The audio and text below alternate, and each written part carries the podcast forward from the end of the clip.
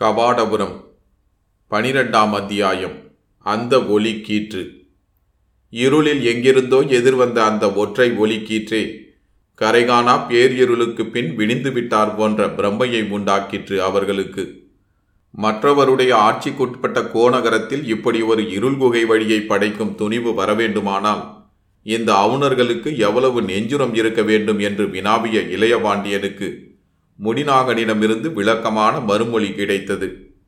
தங்கள் பாட்டனார் இந்த அழகிய புதுக்கோ நகரத்தை படைக்கும்போது கட்டிடங்களை கட்டுவதற்கும் வானலாவிய மதிர்ச்சுவர்களை மேலெழுப்புவதற்கும் அகழிகளை தோன்றுவதற்கும் உடல் வலிமை மிக்க பணியாட்களாக கிடைத்தவர்கள் இந்த முரட்டு அவுணர்களும் குறும்பர்களும் கடம்பர்களுமாகத்தான் இருந்தனர். அந்த நிலையில் இவர்களை நம்பியும் ஆக வேண்டியிருந்தது. முழுமையாக நம்பவும் முடியவில்லை. உடனிருப்பவர்கள் நம்பிக்கைக்கு உரியவர்களாக தோன்றவில்லை என்றாலும் மற்றவர்கள் எல்லாரும் அறிய அவர்களை விரோதிகளாக கருதுவதோ பகைவர்களாக நிரூபித்து முடிவு கற்பதோ அரசதந்திரமாகாது நம்மை எதிர்க்கும் ஒரு விரோதிக்கு நம்முடைய மற்ற விரோதிகள் எல்லாம் யார் யாராக இருப்பார்கள் என்று அனுமானம் செய்யும் வாய்ப்பை கூட கொடுக்கலாகாது என்றென்னும் இயல்புடையவர் தங்கள் பாட்டனார். அதனால்தான் கோநகரத்தை அமைக்கும் பணியை இவர்களிடம் விட்டிருந்தார். ஆனால் இவர்கள் அந்த வாய்ப்பை பயன்படுத்தி கொண்டு இப்படி ரகசிய வழிகளையும் கரந்து படைகளையும் சுருங்கை மார்க்கங்களையும் ஏற்படுத்தி கொண்டிருக்கிறார்கள். ஆனால் இவர்கள் எங்கெங்கே என்னென்ன செய்திருப்பார்கள் என்பதெல்லாம் அவருக்கு மிக நன்றாக தெரியும். பேசிக்கொண்டே அவர்கள் இருவரும் அந்த ஒலிக்கீற்று புறப்பட்ட இடத்தை நெருங்கிக் கொண்டிருந்தார்கள். அருகில் நெருங்கி பார்த்ததும் தான் அந்த இடத்தில் அவர்கள் அடைந்த வழியின் மற்றொரு நுனி தேர்க்கோட்டத்தின் உள்ளே மரங்கள் அடர்ந்த புதர் ஒன்றின் அருகே கொண்டு போய் விடுகிறது என்பது தெரிந்தது. சிலு சிலுவென்று உள்ளே நுழைந்து வந்த காற்றும் அந்த இடத்திலிருந்து புறப்பட்டதுதான் என்று தெரிந்தது. வழியின் முடிவில் தேர்கோட்டத்து புதர் அருகே மதிர்ச்சுவரை ஒட்டினார் போல மேலே ஏறி நின்றபோது இன்னும் பொழுது புலரவில்லை என்பதையும் அறிந்து கொள்ள முடிந்தது. வழியை கண்டுபிடித்து முடிப்பதற்குள் விடிந்து விடுமோ என்று உள்ளே இருள் வழியில் தோன்றிய பரபரப்பும் பயமும் வீண் பிரம்மையே என்பதனை இப்போது அவர்கள் இருவரும் உணர்ந்தனர். உள்ளே இறங்கி அந்த சுரங்க வழி போய் முடிகிற மற்றொரு இடத்தையும் கண்டுபிடிக்க போதுமான காலமும் வாய்ப்பும் இருக்கும் என்று தோன்றியது. எஞ்சியுள்ள காலத்தை வீணாக்காமல் செயல்படலாம் என்று இளையபாண்டியனும் முடிநாகனும் எண்ணினர். எதற்கும் இந்த புதர் அருகே இந்த பகுதி எங்கிருக்கிறது என்று அடையாளம் தெரிகிறார் போல எதிர்ப்புறமுள்ள மதிர்ச்சுவரில் ஒரு குறியீடு செய்து வைப்பது நல்லது. முரசமேடை வழியிலிருந்து இங்கே புறப்பட்டு வராமல் இங்கிருந்து முரசமேடை பகுதிக்கு போக வேண்டிய அவசியம் என்றாவது வருமானால் இங்கு இந்த மதிர்ச்சுவரில் உள்ள குறியீட்டை பார்த்து வழி தொடங்கும் இடத்தை அறிய முடியும் என்று முடிநாகன் கூறிய யோசனையை அப்படியே ஏற்று செயல்புரிந்தான் இளையபாண்டியன் அந்த புதருக்கு நேர் எதிரே மதிர்ச்சுவரில் வழி எங்கே விளங்கும் என்பதை மிகவும் குறிப்பாக உணர்ந்து கொள்வதற்கு ஏற்ற முறையில் விளக்கு போல் உருத்தோன்ற கோடுகள் கீறி வைத்தான். பெரும் பரப்பாக விரிந்து கிடந்த தேர்கோட்ட பகுதியில் அது எந்த இடம் என்பதையும் நன்றாக சுற்றி பார்த்து தெளிவாக நினைவு வைத்துக் கொண்டார்கள் அவர்கள். முரசமேடை வழியின் மற்றொரு நுனியை காண்பதற்காக அவர்கள் மீண்டும் வந்த வழியே உள்ளே இறங்கிய போது எனக்கு ஒரு சந்தேகம் வருகிறது முடினாகா? இருளோ இன்னும் புலரவில்லை. வழி முடிகிற இந்த இடத்திலோ செடியும் கொடியும் புதனுமாயிருக்கிறது. அப்படி இருக்கையில் நாம் உள்ளே கண்ட ஒலிக்கீற்று எங்கிருந்து வந்திருக்க முடியும்? அவ்வளவு தெளிவான ஒளி இந்த இருளில் எங்கிருந்தும் எப்படியும் வருவதற்கு சாத்தியமில்லையே என்று ஒரு ஐயப்பாட்டை தெரிவித்தான் இளையபாண்டியன் இது நியாயமான சந்தேகம் என்றே முடிநாகனுக்கும் தோன்றியது.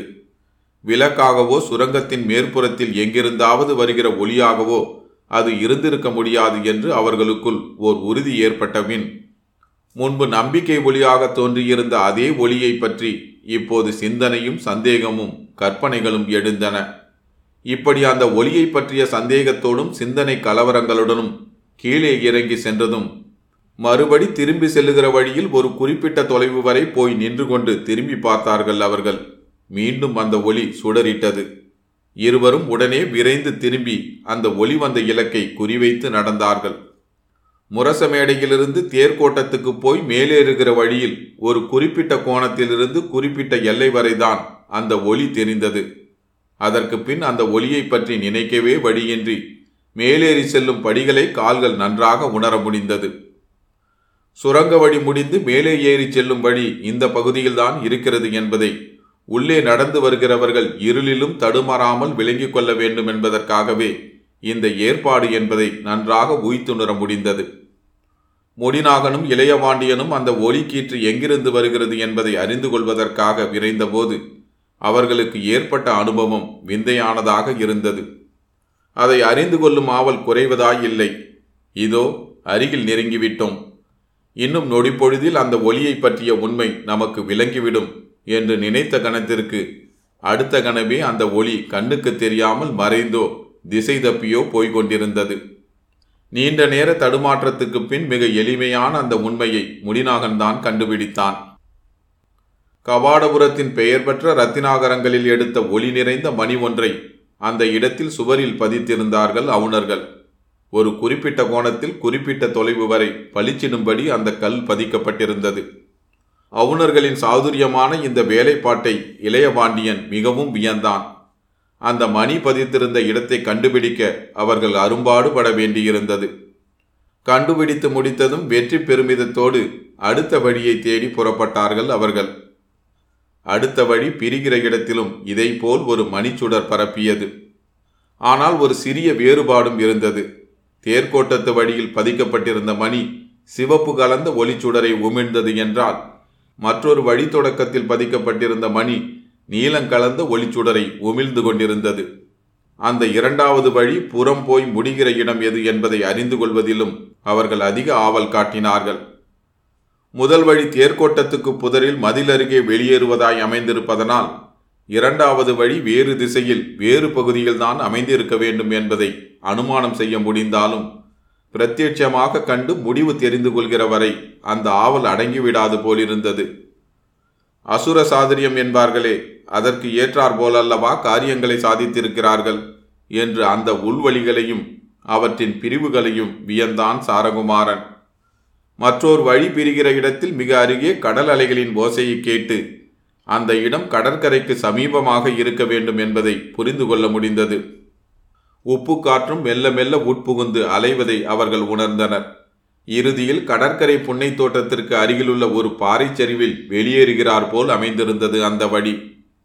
உள்ளே இருந்து வருகிறவனுக்குத்தான் வெளியேறியாக வேண்டுமென்ற நிர்பந்தத்தில் அதன் வழியே வெளியேற முடியும் என்பது தெரியுமே ஒழிய புன்னை தோட்டத்தின் பக்கம் இருந்தோ வெளியே கடற்புறத்தில் இருந்தோ பார்க்கிறவனுக்கு அந்த பாறை அருகிலிருந்து அவுணர் வீதி முரசமேடை வரை போய் சேர்வதற்கேற்ற சுரங்க வழி ஒன்று உள்முகமாக செல்லும் என்று கற்பனை கூட செய்ய முடியாதபடி இருந்தது.